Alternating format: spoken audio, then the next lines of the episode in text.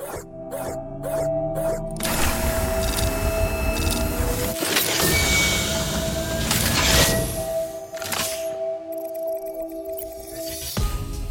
I'm your host, Thomas, data scientist, data engineer, and you're listening Let's Talk AI. On this podcast, we receive experts to talk about their experience, visions, challenges, with no fear to go into technical details. If you're looking to learn more about AI and related subjects, you're at the right place, so make yourself comfortable and enjoy.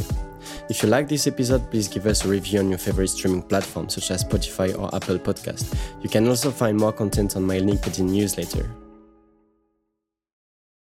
Welcome everyone on this new episode of Let's Talk AI. I'm super happy to be here today with Boyan Angelov. Boyan, how are you doing? Yeah, pretty good. Just after a long holiday, so very fresh for this. And I'm about to leave uh, this Friday on vacations, and I'm really looking forward to it.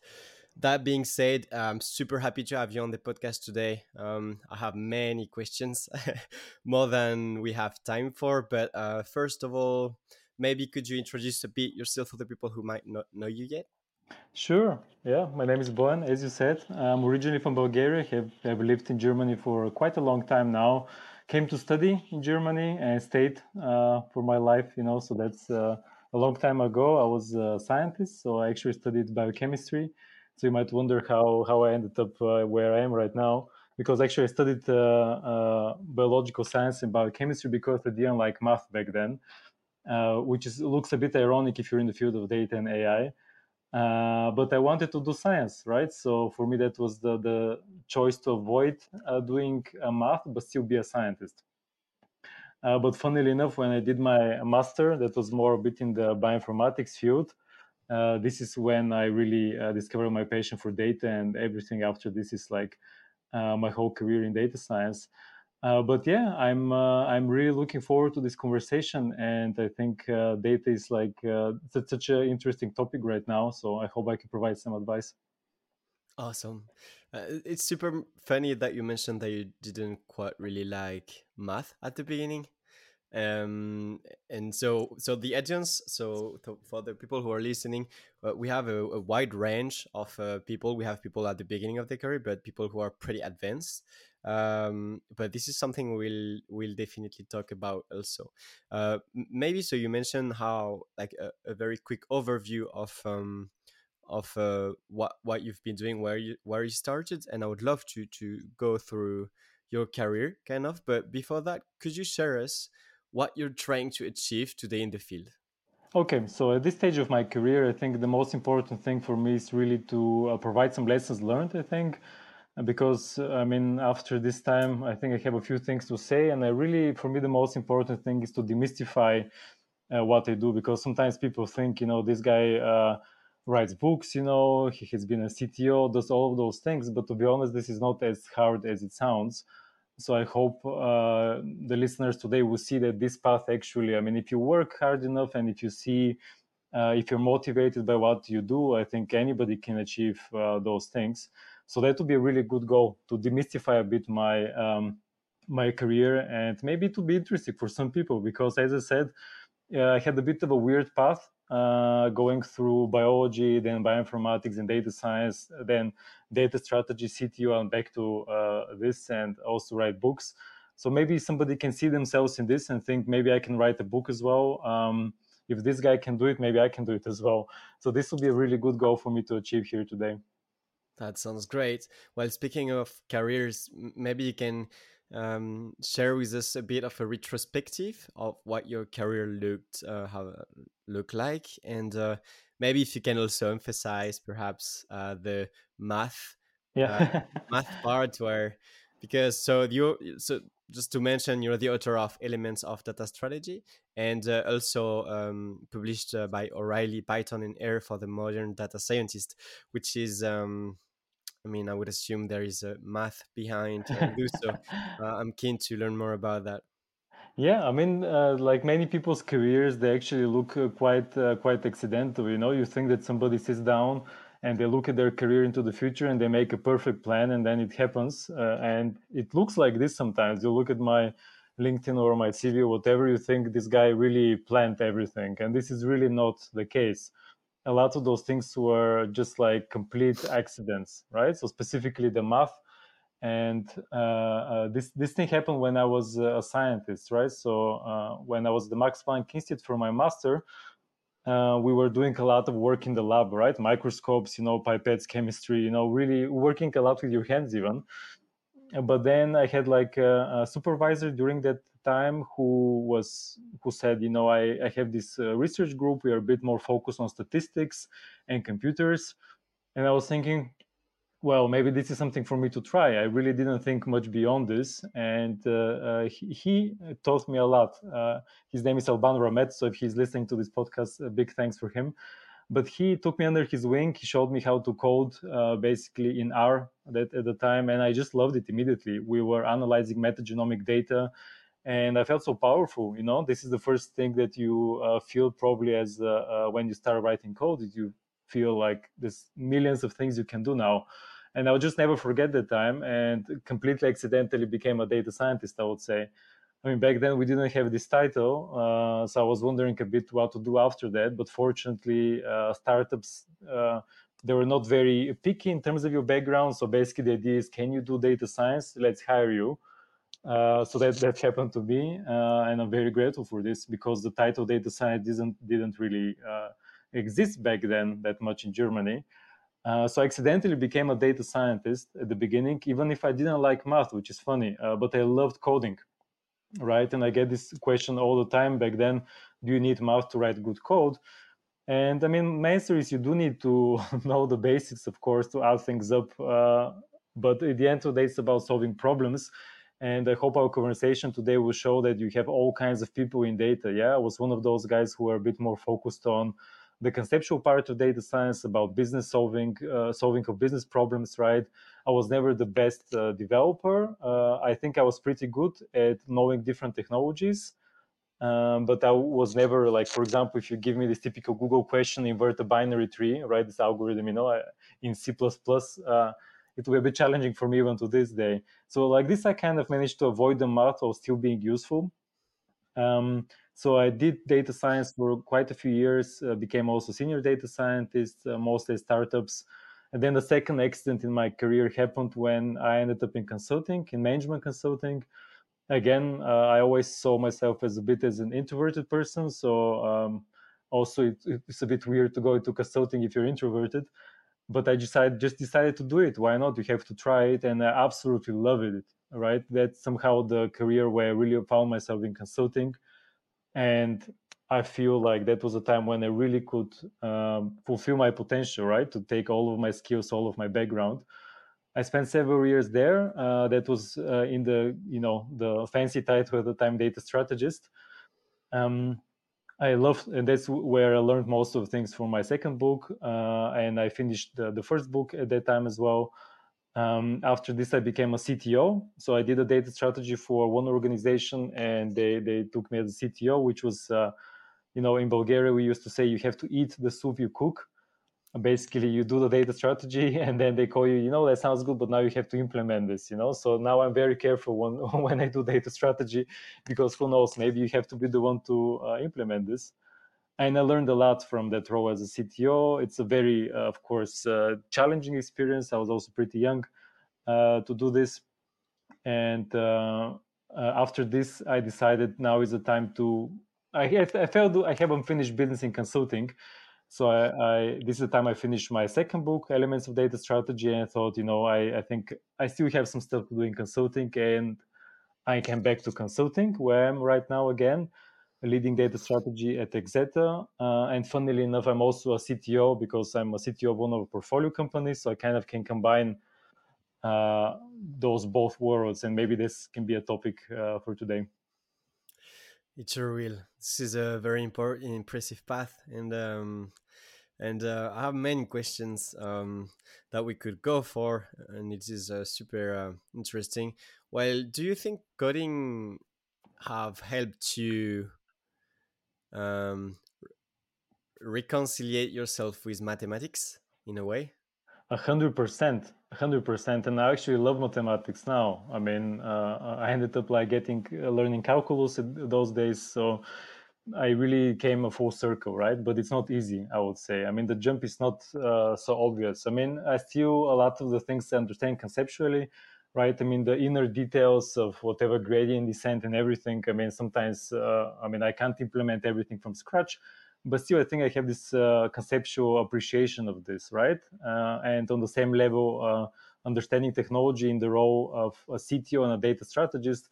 I mean, I have coded all kinds of things. I have done uh, even front end development, mobile development in my free time. So I was never really, really deep in any of those topics, but I have a very broad understanding and I know in general how things work together. So I think as a CTO specifically, that helped me quite a lot.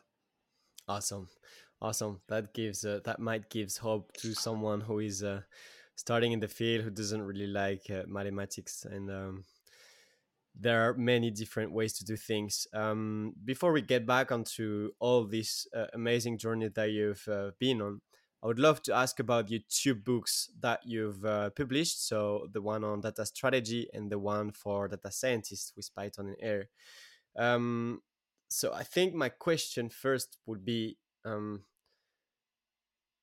what made you wrote this book and like what inspired you wrote these books and how one complement each other. We have one where we talk about Python and R for data science, uh, modern data science, and we have uh, uh, the other one who is uh, which is about data strategy. And if we look back at your career, you started uh, coding in R at the very beginning when you were in the lab, and then further on in your career, after roles of data scientists and senior data scientists, when you switched to um, to CTO, you, you went for you went to consulting. Um, and, and, so you have this very interesting um, interesting vision of the field uh, still today, where you you act as a, a, consultant and a CTO. So, how would you frame um, just that? How the two books complement each other, and and what you've put into the two books? It's a good question. I mean, the first thing I'm going to say is there are different types of writers. Um, I mean, most of, I mean, sometimes I am one of those writers which is so inspired and then just writes a lot. And it's like in the movies, you know, you see this person sitting there, like in somewhere in France, uh, drinking wine and writing a memoir. Sometimes I'm that guy, but very rarely. Normally, I'm the person who uh, struggles uh, in writing, procrastinates, and then somehow gets it done. Because writing is extremely difficult. Um, it's a very challenging thing to, to write a book, I would say. So the motivating factor has to be very big. Uh, so you can't start writing a book if you're really not motivated. And for me i heard somebody say the pain of uh, not doing it is bigger than the pain of doing it. I had the same feeling for those two books because for python and r which is the first book with o'reilly and first of all um, they made it very easy o'reilly i'm a big i was always a big fan of them. They have the best books in, in you know in computer science in general uh, and topics around it. They made the process very easy for me as a first time writer to be honest. Uh, but still uh, i had the feeling about those two languages that i have something to say that nobody else will say right? Mm-hmm. and i was thinking you know people were always talking about python versus r what's the best tool for data science and ai and i hated this conversation. It's such an impractical conversation. You, you hear till till this day you know should you use sagemaker should you use something else uh, there is a best tool for the job. And me knowing R and Python, again, I started with R, then I went into Python as a data scientist. I appreciate knowing both. So it just teaches you a new way to think, like you know two languages, for example. It makes you much more creative and gives you so many more tools, so much more open source. So R is more focused on statistics and visualization, Python more focused on machine learning, data engineering. So knowing both was amazing. And I felt somebody has to say it. In the book i make exactly that case. You did you do need to know both right? It's not one versus the other one. You can somehow better at some stuff the others for other stuff right? And i had the feeling somebody needs to say so uh, i think in that book i provided the answer for that. Uh, the second book was uh, motivated a bit differently because it's uh, obviously a non-technical book uh, i mean technical people also is very useful for them but there's no code in the second book uh, this is when I became in my first uh, uh, consulting role. I, I, got the title data strategist, and then you nobody tells you what to do. Uh, you know, like it was now you have the title, and your job is basically to make sure the data projects work. So this is really the job requirement in a way. And then you think, well, that sounds great, but what do I need to do for this? Do I need to be nice, listen a lot? Sure, typical consulting stuff, but I didn't have any tools uh, and that frustrated me quite a lot. I mean, what I, I, I looked for books on data strategy. There were a few, but uh, quite old and old-fashioned. Uh, I didn't find any any great uh, books which really immediately I could do something with them. So I decided, you know, at that time I was just learning. I didn't think I'm going to write a book, but I had to learn everything on my own how to do data strategy. I mean, I had really great uh, colleagues which are much more experienced than I was, who supported me quite a lot with them so many discussions they explained to me what is a current state analysis you know what is a gap analysis you know what is a, a digital maturity assessment all of those terms they, they helped me and i learned them with clients eventually started to read other books on strategy uh, for example technology strategy patterns which is probably the best book for a cto uh, that one had a lot of tools nothing to do with data and ai but the tools were there um, and eventually I could be a good data strategist. And I started to think uh, at the end of this, when I became a CTO, well, you know, now I learned this myself, and I'm sure there's other people who have the same problems like me. So somebody has to say uh, what are what is the way to do data strategy. And I never it is it was a bit arrogant if you think some, some guy does data strategy for a few years then wants to write a book on this and this is the first thing which i wrote in the first pages of the book you know i'm not saying this is the only way to do data strategy but here are those 15 components you know and rough phases of data strategy that you can take as a starting point as a data strategist and then learn you know in your specific company specific country you do data strategy in a different way so i was feeling you know somebody has to write that book too and i thought i can do it uh, and I did. So the difference is the second book is self-published. So that was another. Uh, I decided not to go with the publisher. I had some offers, but uh, I just wanted to get it done the way I wanted the book to be written and to to see how that works. And that brings other challenges to be honest, more operational. How do you do that? Uh, but that was uh, extremely rewarding to write that second book. Uh, it's a bit. Mm, there's a lot of weird things I have put in the book. That's the the perks of being self-published and I wrote the book in the way I wanted to write it. So that was gave me a lot of satisfaction. And I do think those two books uh, they they have different audiences, but uh, I would really recommend people to have a look uh, into them, especially in data strategy. Uh, I hope there will be more, much more books which build upon those things, which will be better probably. Hmm.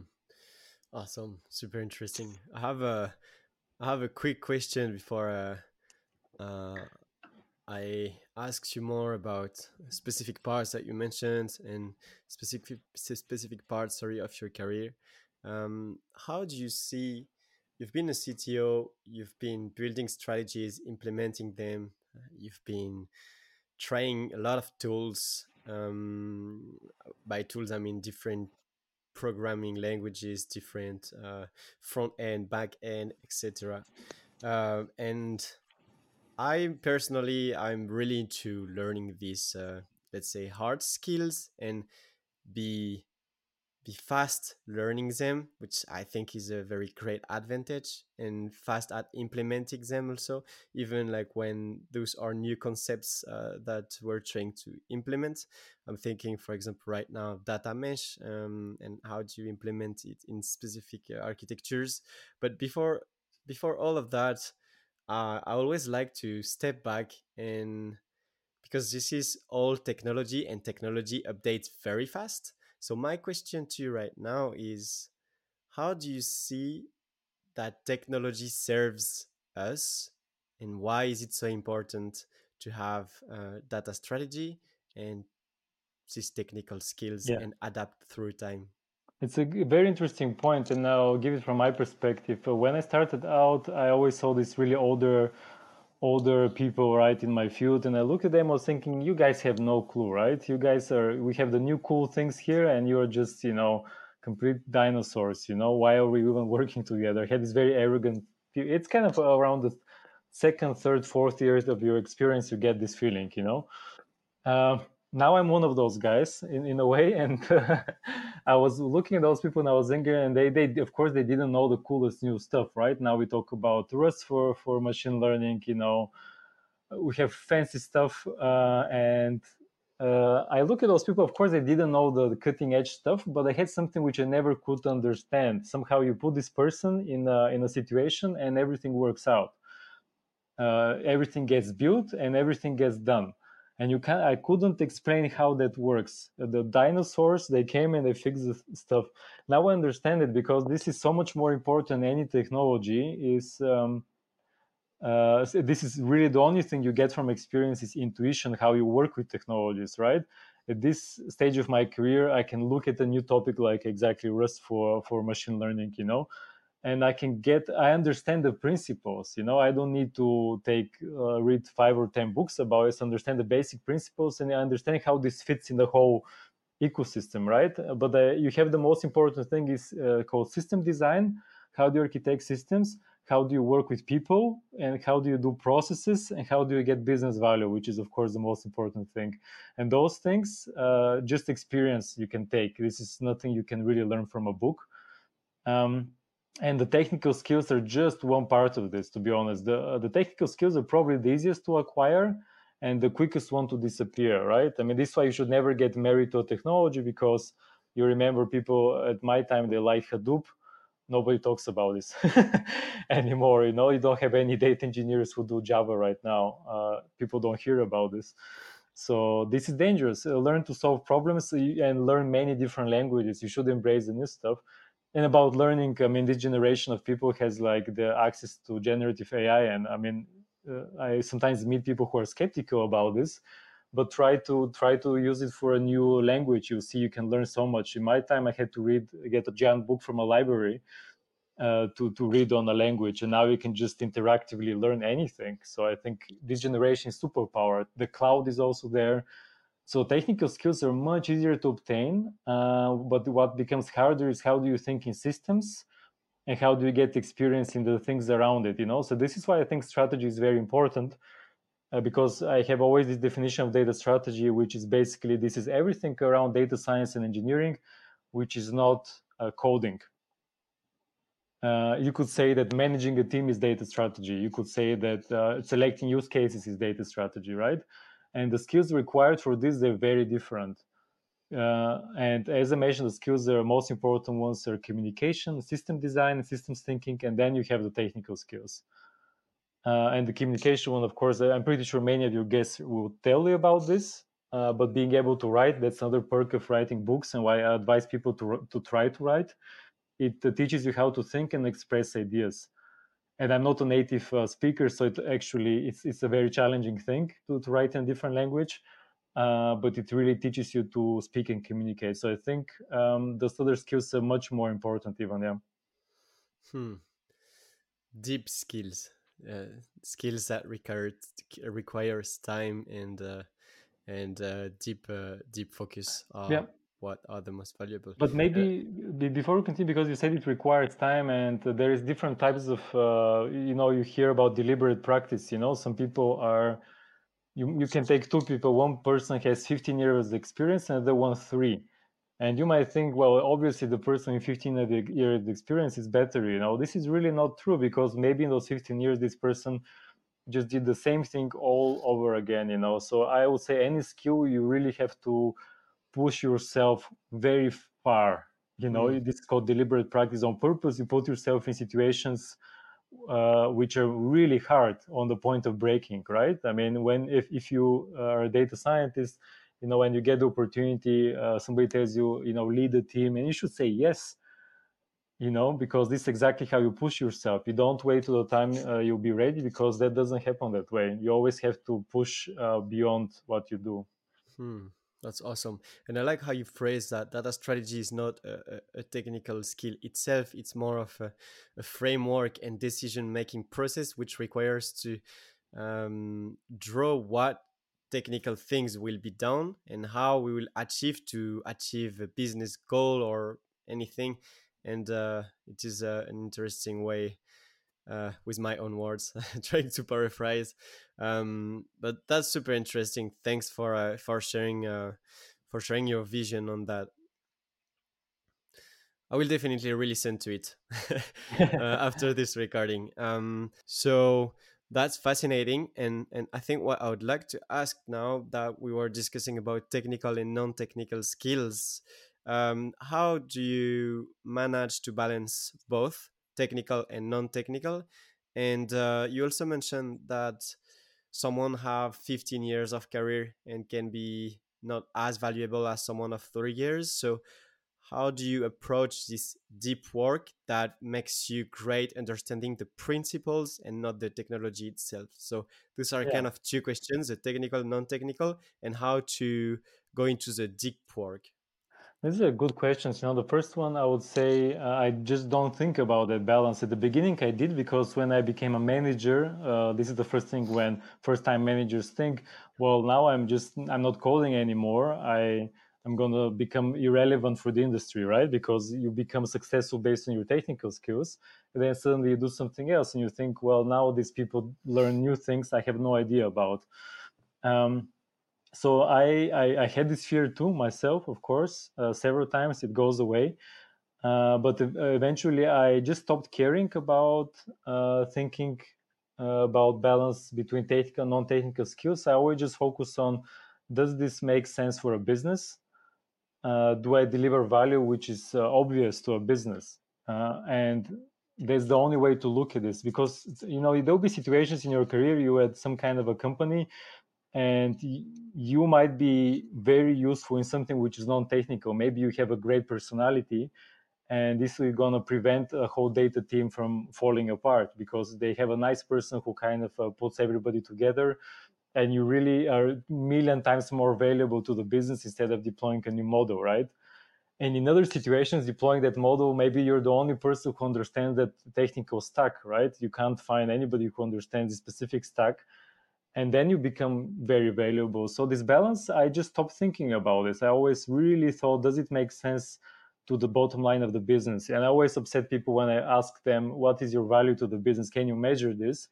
Because our work in data is very uh, enabling focused uh, because normally let's say you create some kind of a churn model for uh, uh, to support the marketing team but the marketing team often will get all the credit you know in some ways because the money goes from them you know so it's a bit like uh, we all work in this enabling field and it's hard to know what value do we contribute. That's why you have a lot of questions about you know does this data science team need to exist in the company even you know? You always need to justify ourselves. Uh, so early on in my career just started to think about uh, what do i do that makes sense? And you'll be surprised to see in organizations that i have seen it's like so many people do brilliant things which are pointless which is the worst type of data science mistake. You do amazing work, amazing models, but then nobody cares. It's not used. It's the worst type of thing you can do.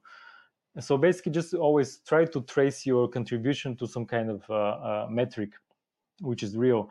Uh, on the second part, it's a bit of a how do you uh, do the deep work. And this is there's so many great books on this on on uh, managing yourself. I mean, in the last several years, I've been doing the second brain stuff, of course, like many people do trying to uh, organize myself in a different way. Um, there's so many methods. I've tried them all. I've tried Pomodoro, Pomodoro techniques, right? How do you work 80 20? Uh, MIT methods, just get done frameworks. I've tried everything in the last uh, 14 years. But I remember my, my father once uh, I was explaining to him what I do. And he, he's also a CTO, so uh, in a completely different field though and he I explained to him, yeah, look at this. I have this fancy method now. I have my cast and second brain. I have this and that and that. And he looks at me and he said, you know, if it's really important, you just do it. Uh, and uh, every time once I start to over optimize uh, my life, I really think about this. If it's really important, you're gonna find a way to do it, whatever it is. Uh, you find a way to find the time for deep work or whatever. If you don't, it's not that important. So you really should question your motivation. I think. Uh, so really, I think, but I do still use the second brain in all of those methods, of course. That's awesome. Do you think, for example, I can see a specific risk for people at the beginning of their career who are technical? Because um, if you have some specific social skills, let's say you can be good at managing a team or you can be great at sales and i'm not talking about the sales guy who is going to like sell something in a old way that doesn't serve the people who is buying but like the sale guy who is genuinely good and making a good thing selling because um, the leads are great etc so we have this pass and even in terms of uh, money uh, and, and like money making we, we, we can see like advantages of going on this path and so the risks that I can th- see, and I would like to your your your vision on this is some technical people who are very talented but who have other skills will not spend the time required to kind of master the principles, the basic technical skills, because they, would like to jump to the next steps too fast. Uh, but then they end up a bit uh, in a tricky situation in terms of car- career of a career perspective. So, um, could you share maybe a bit on that? Great question, and this is very true. I have seen it myself. Um, the I remember listening to one piece of advice a long time ago. I don't remember who said this, but basically, you can't have more than two big skill sets.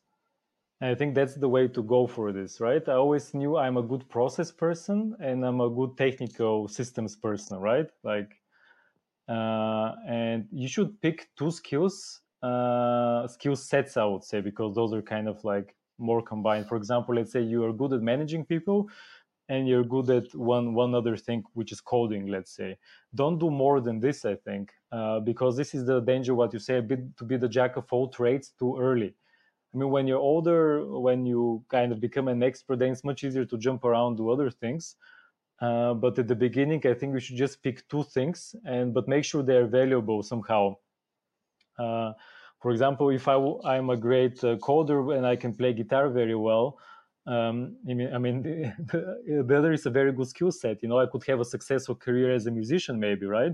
But they don't amplify themselves, those two, right? I mean, me being a successful musician, maybe it would contribute to my uh, coding career somehow, but probably not.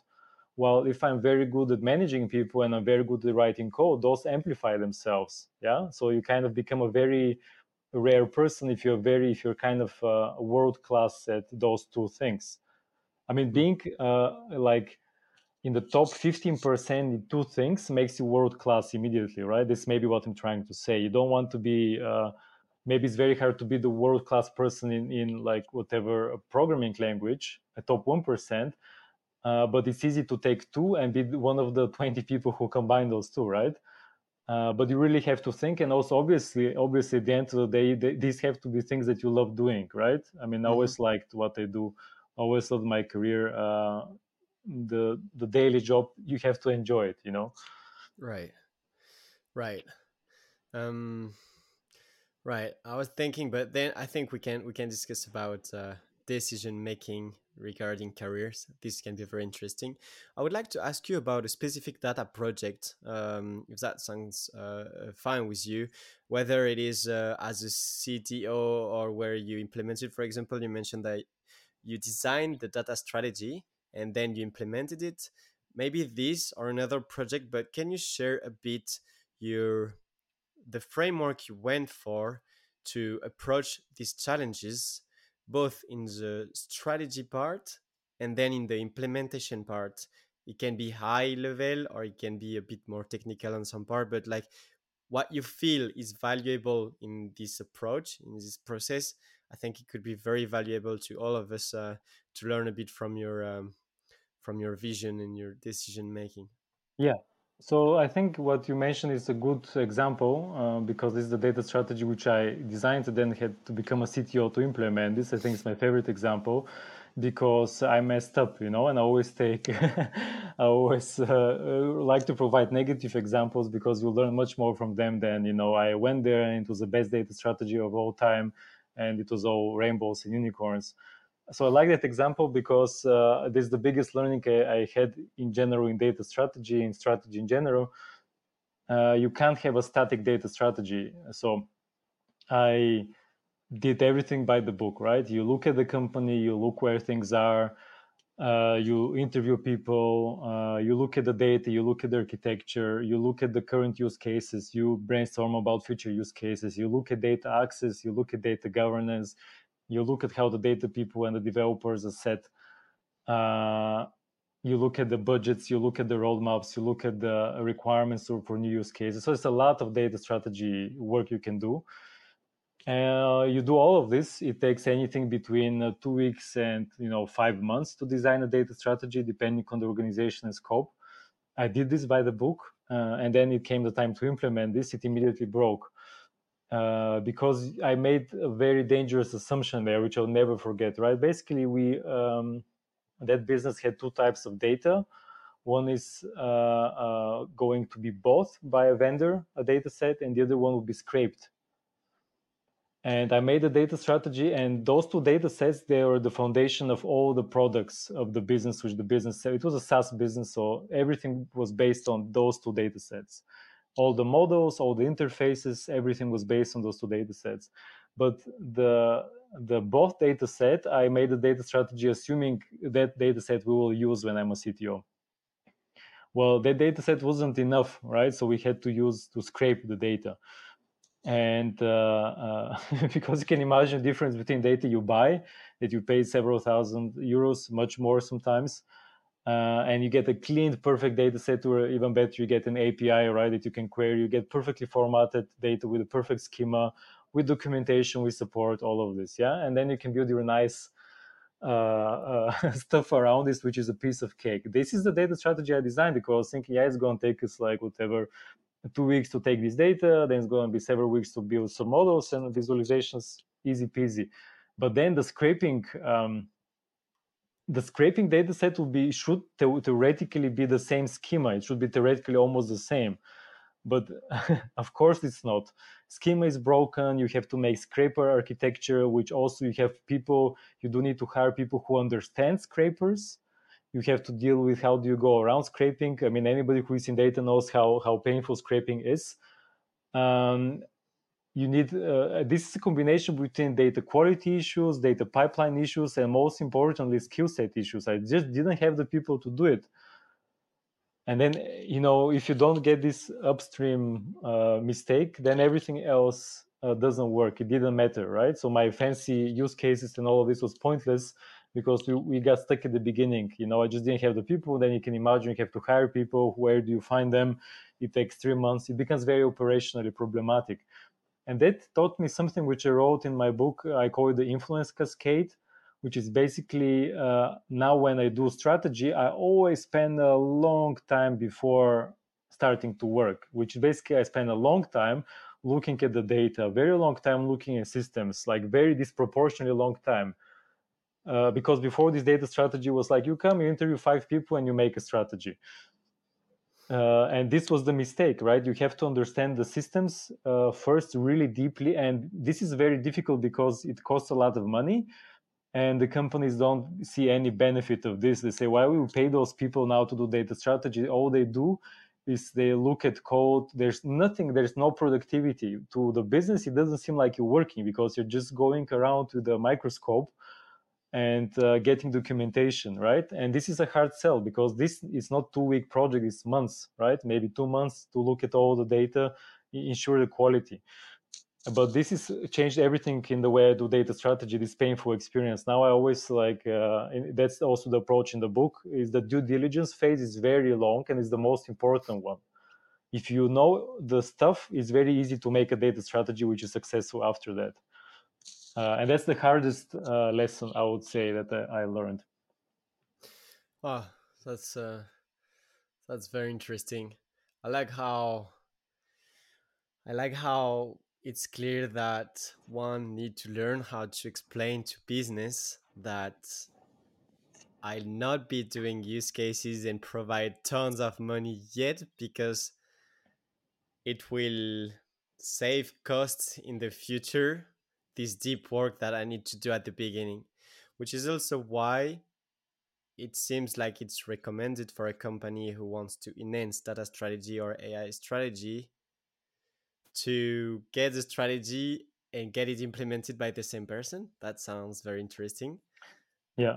And I think also at the beginning, you do need to do this, uh, not just the due diligence, but also how do you because you know what happens in big companies the pilot projects you know it looks very uh, exciting you know you get some some data scientists they build something very quick they make a demo and mm-hmm. everybody mm-hmm. is excited but you know mm-hmm. yourself i'm sure in in, in companies uh, this is just the tip of the iceberg you know who is going to deploy this stuff yes. so and then it becomes really that's the quick win but middle term you're gonna die basically your data team and your career is gonna suffer because you quickly gonna raise the expectations very high with your pilot projects but midterm people will be asking uh, well where is the stuff? Why isn't it deployed? I thought it's done. Hmm. and this comes in the due diligence and design phase. You have to think about architecture deployment how do you measure these things you know? Hmm. so i'm very much against pilot projects but you, they have a place uh, in companies but you have to be very careful i would say. Right. Yes and it it seems like um, it is very uh, um, I really like this uh, manage expectations, uh, and I feel like it's uh, in consulting it applies. I mean, I think it applies in in in, in all kind of jobs, but like being able to manage well expectations is a uh, key skills because, like you said, I can do a very quick pilot, but before it is in production, adding value to the business, uh, it might take more than that because I do it in three hours in my in my Google Notebook. There is no problem with that. But now, so that it runs on your data, on your real time data, and your real time data, on your systems, um, with whatever complication that maps involves. And I'm always impressed how how much complications that I didn't think of can appear, and you're like, whoa, okay how do we deal with that? Okay that's going to take me four five more five more days. So um, that's uh that's very very interesting. Um so so we've discussed about exactly that technical non-technical manage ex- expectation uh, and uh, and I like uh, how how you how you phrased it. Um and today you do both you do consulting but you're also doing a CTO um, I'd like to ask you about your your experience. Um, for example, if uh, if I'm a technical, um, uh, you mentioned about use cases and pilots, pilots projects, and you mentioned about how people do brilliant jobs which have zero business value, which is kind of uh, let's say useless, even though it's brilliant. Um, how deep should technical people think about what they're achieving and what they'll be achieving in the future? How would you share about that? So the way you started this question is very interesting because you mentioned cto and i always make the contrast between being a cto and being a chief data officer or chief data and ai officer right? Hmm. because now i'm a cto but i also do consulting. Uh, and these are rarely you one person does both at the same time right? I mean consulting you know you have different projects it happens but it, these are very different things you need to do. As a cto your role normally is that things are on uh, things are boring in some way right? Everything is stable everything moves nothing breaks security is tight people are happy budgets are within scope that's your job as uh, and that it's a very risk averse mentality when you're a CTO, I think. Um, to be a chief data and AI officer, for example, uh, or to be a lead data strategist or whatever else, you do need a different mentality, which is very uh, riskful. You have to think about pilot projects. You have to think about uh, breaking things fast, right? So it's a very different mentality in the way you work, I think. So I don't think a same person can do those two jobs at the same time. I think you have to see uh, which one. I mean, I do like both, to be honest. I think it is possible, uh, but as a CTO, you have to really focus on your goals as a CTO. But if you're a chief data and AI officer, you need to be much more uh, focused on risk, I think. Um, and uh, balancing those two, um, I think uh, it is it is challenging because you do need uh, it's the way you communicate as well right? Uh, if you are if you want to be more on the innovative side you really need to focus more. You need to be much more focused on what's on the market now. You need a lot of uh, qualities which are sales qualities. You need to inspire people quite fast. Uh, you need to be confident and good in communicating right? I mean these are also skills as a cto but you're always a bit the, the incentives are a bit different i would say. And this doesn't just go for the cto cdo difference, but for example, the difference between of uh, head of data engineering and head of AI, it's exactly the same. Your head of uh, data engineering, uh, their job is to be very everything works. Yeah, it's it's purely an enabling function, not that much innovation in many cases. Yeah, you make a data platform, perhaps. You're Mm. head of AI, you expect this person to be very focused on on advanced use case, advanced analytics, right? And these people often fight, I think, because they have different incentives. But hopefully, you have a good uh, company culture. I'm not sure if that answers the question, but I think. Yeah, kind of. But I'm also asking myself uh, because in the end, what we want is uh, the the business or, or the the the use case or whatever we're trying to achieve to to to improve, to reduce costs, to have a bigger impact. Um, and it's funny because um, I think a chief data officer um, and a CTO, and I understand the the distinction, and maybe they're here to balance one one another, but um, it, it's also I'm thinking if the CTO um, like how can they align maybe this is my next question let's say how do you how do you implement a challenging data strategy? And for example if you're a cdo how do you make the cto comes along? And yeah the main question is i'm a cdo i'm a cdo and i've i okay i have this new or evolved vision that i want to implement to the company um, which needs which requires uh, more investments or more capital than one would expect like the cto would like to give me x x amounts and i'm asking double because i want to do this and these use cases and these use cases. So so how do you how do you approach this kind of uh, situation in which there is um, there is one who wants to pull a lot and one who wants who have like risk aversion like you mentioned there are two things and this is an excellent question. The first thing is those we uh, we always say culture is strategy for breakfast. Yeah we always pretend we're technical people. We're very like focused on numbers and like the cdo is to bring an excel file with the with the potential revenue and the cto is to bring an excel file with the potential cost and then they'll sit together this is not the case. All of many of those decisions are made on personal like trust and reputation and really the culture of the company. It's much more important to have a real good personal relationship and trust and work together as a team because again the, when the incentives are different you're always going to have conflict uh, and conflict the only way to deal with this is to have a good culture uh, and good accountability i would say. So there's no other answer to that part. The second part is the art of compromise and it's a bit related to culture because you do want to have people who are pragmatic you know? Even if you if you on that level chief data and ai officer even head of data and ai i think and above those roles you still have to be pragmatic. You can't just be the visionary right? You still have to have some level of pragmatism. You can't say i need uh, 50 data scientists or uh, ml engineers with 15 years of experience in tensorflow. Uh, you have to understand how much those people cost you need to be able to uh, appreciate the technical depth that you need uh, and you need to be able to justify this to some extent you know? This is also like how do you measure value from data and ai it doesn't need to be super quantitative right? It could be qualitative but you do need to justify not just to the cto but to your ceo and cfo and everybody else you, you need to justify why you need this budget and then you can do a compromise. And uh, not everybody has a personality to do a good compromise. You know sometimes you can negotiate and then uh, you will win the argument but you lose the relationship.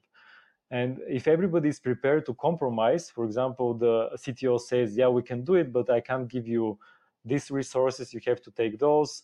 Uh, we need to choose this technology versus that one. You have to be able to adjust your yourself. Also the cto has to take some risk right the CTO has to agree. Well, let's do it a little bit. Um, so I think yeah, c- culture is strategy for breakfast on that level. I think we shouldn't pretend we are masters of process and strategy, but we're just people at the end.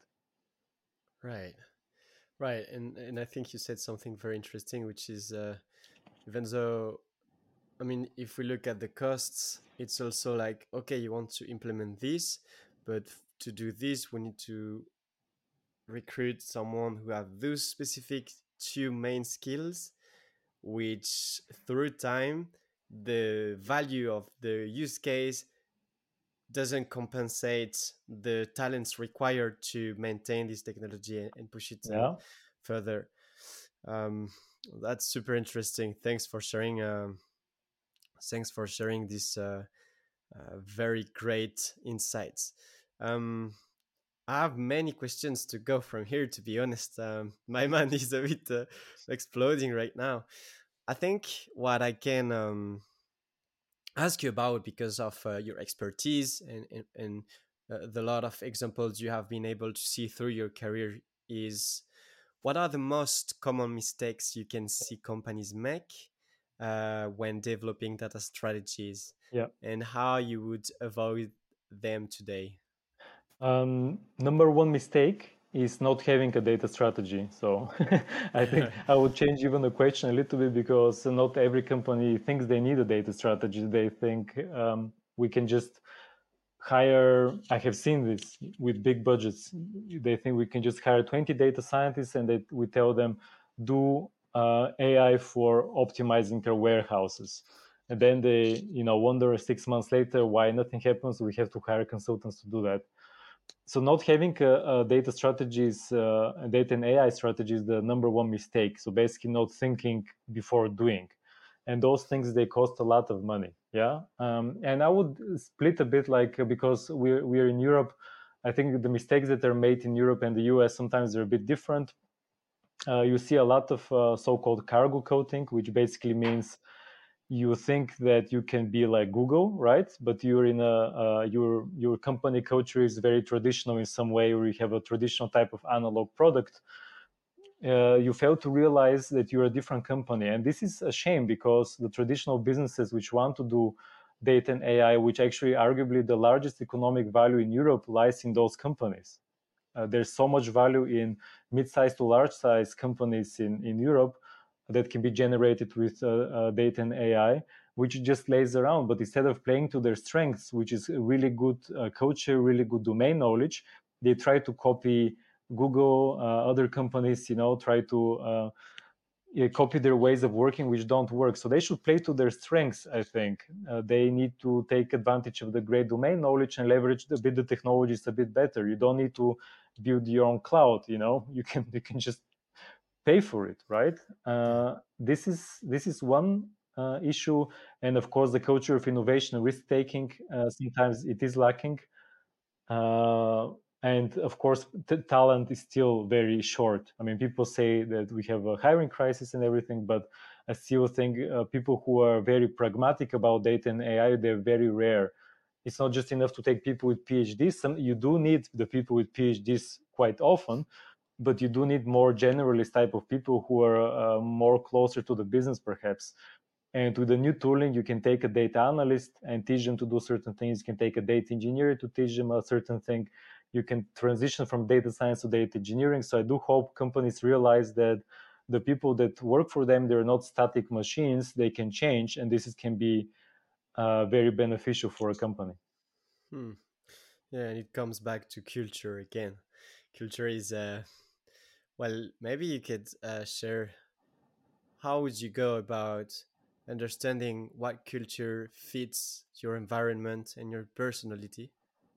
I think what I have seen is always the culture of an organization is uh, a mirror of the top leadership, always, for good or worse, right? The way the top leadership communicates, this always propagates down. And as a CTO, I saw this firsthand, right?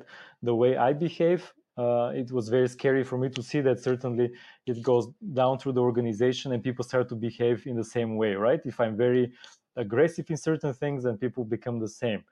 So culture starts uh, with good examples i would say. Uh, you should always try to lead by example um, and good culture i think i mean to be honest you can't also make a perfect company as well. Like you can't have like uh, these are the five great cultural traits and the whole every european country should have those five cultural traits. It's not the truth. We have different cultures in europe different cultures in the same company.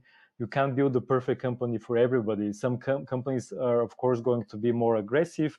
For example, you know the story with Uber, how at the beginning they had a different CEO who had to be very aggressive with the taxi lobby in the US, and then he he uh, he left. Right, he was fired because he wasn't good enough for the next stage of the company. So you do need different people at different stages, and these are not static things. So you have to decide what kind of in your environment, what type of culture do you need. In some industries, for example, if you do AI in healthcare, you do not want very innovative people sometimes there, right? Maybe you do want the risk averse people, right? You do want the slow, methodical people in that organization. So I'm very careful to talk about culture because every company is different, but every company should define it for themselves, I would say. Right, right. Looking around them and not what Google or Facebook are doing, but who are my clients? What are we doing? uh, what reason, what do we want to achieve, and establish or develop better the the culture. Yeah. Um, so I think we're running a bit out of time, but previously I told you I'd ask you right now um, about um, making decision through careers. So do you have any methods, any tips that you could share with us about uh, doing big decisions in in your career for example transitioning from one step to another for example the first time you you, you became a cto um, these kind of uh, moments uh, how do you approach this decision making process? It's uh, also probably the first time i get this question so let's see how i nobody ever asked me before this i think. Uh, one thing which i realized is i always used to follow people and think you know i want to have the career of that person uh, and or ask my family for advice or my friends for advice. What happened in my career because i changed different things quite a lot i was a scientist then uh, you know data scientist and all of this i realized people gave me terrible advice you know people always think even people who really care about you they'll give you really bad advice. You know your parents will tell you become a doctor become a software engineer whatever you know like which sounds great but it, it's not you. Uh, so i very quickly learned because i became at least moderately successful in some of those decisions some of them were good and then i look back and i almost wanted to ask those people why did you tell me not to do it? Right? Because i, I often early in my career people told me don't do this you know you need this. And they were very often wrong. And now at this point and even in the last five or six years uh, i realized that you're just completely alone with this. You're absolutely alone with your career. It's just you and your career. It's not even your closest family uh, knows about your situation. And this is scary because nobody can give you advice but it's also liberating because it's just you deciding what you want uh, and this can only come from yourself what you want to do uh, so I would say do not follow any uh, advice which is very specific. You become uh, after uh, maybe in the first years of experience, I meet very junior people. They all are kind of the same, especially when they're young. But slowly you become very weird very quickly. You have very strange requirements. As I said, maybe you do like guitar and you can combine somehow your love for guitar and software. Who knows? And you should just embrace that part uh, and just trust you yourself only on those big decisions you know unless you have obviously family requirements you do need to consult uh, on the big decisions but honestly just trust yourself what you want to do and kind of ignore everybody else uh, because you're the only one who knows i think. That's awesome. I love this answer. And uh, even though it might disappoint some people who are expecting to have a their future kind of uh, helps with their decision making, I feel like it's um, totally spot on in terms of, um, and I think it's risky to take advice from people because if you're disappointed with the decision you take because of someone, then you're not in control of your life, and you can't blame anyone to, yeah. for the decision you're taking. So. There's situations, perhaps maybe I can add to this. There's always situations when you are working in something which is very specific. Let's say if uh, I mean you want to be a data strategist and you talk to me when I became a data strategist. You know, we are not far away from each other then, and then I could give you good advice, right? Because you really because right now the things have changed you know it's much harder to give that type of advice and maybe sometimes you have these isolated career decisions where somebody who you trust can help you but you should never take advice of people who uh, don't live the life you want to live, especially morally, right? So uh, I'll be very careful, but it's you, you should have a good mentor, and I had a few, so I was very lucky with this. Uh, so um, yeah, don't un- un- underappreciate that as well. That's awesome, and finding good mentors based on what I want for myself. So I need to first figure it out, and then find the best mentors or people who are aligned with the vision I want for myself so that they can help me achieve it uh, in a better way. Does that exactly. sound great to you?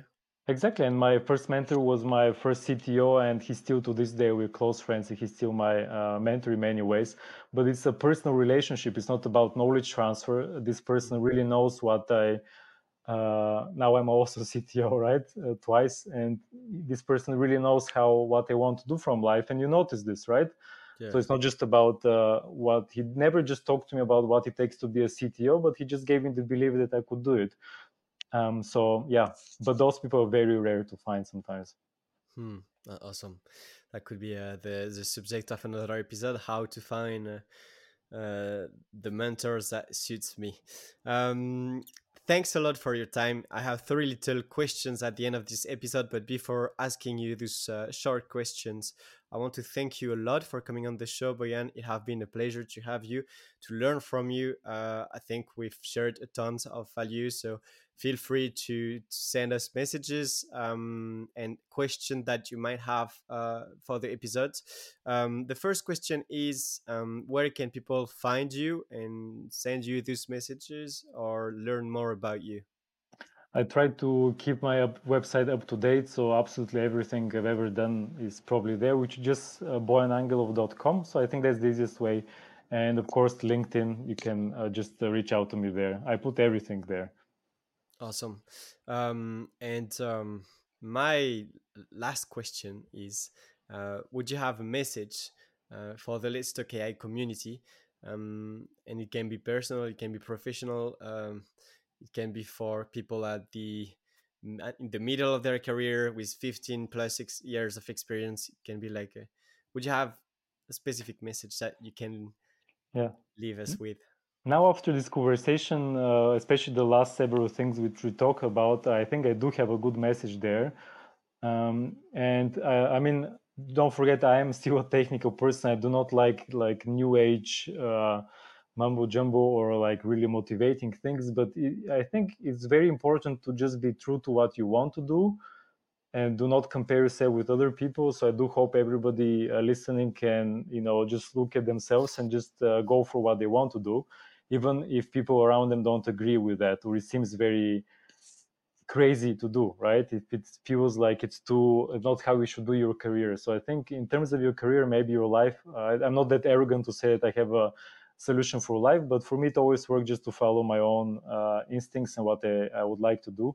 So i hope your listeners also think a little bit about this. Awesome.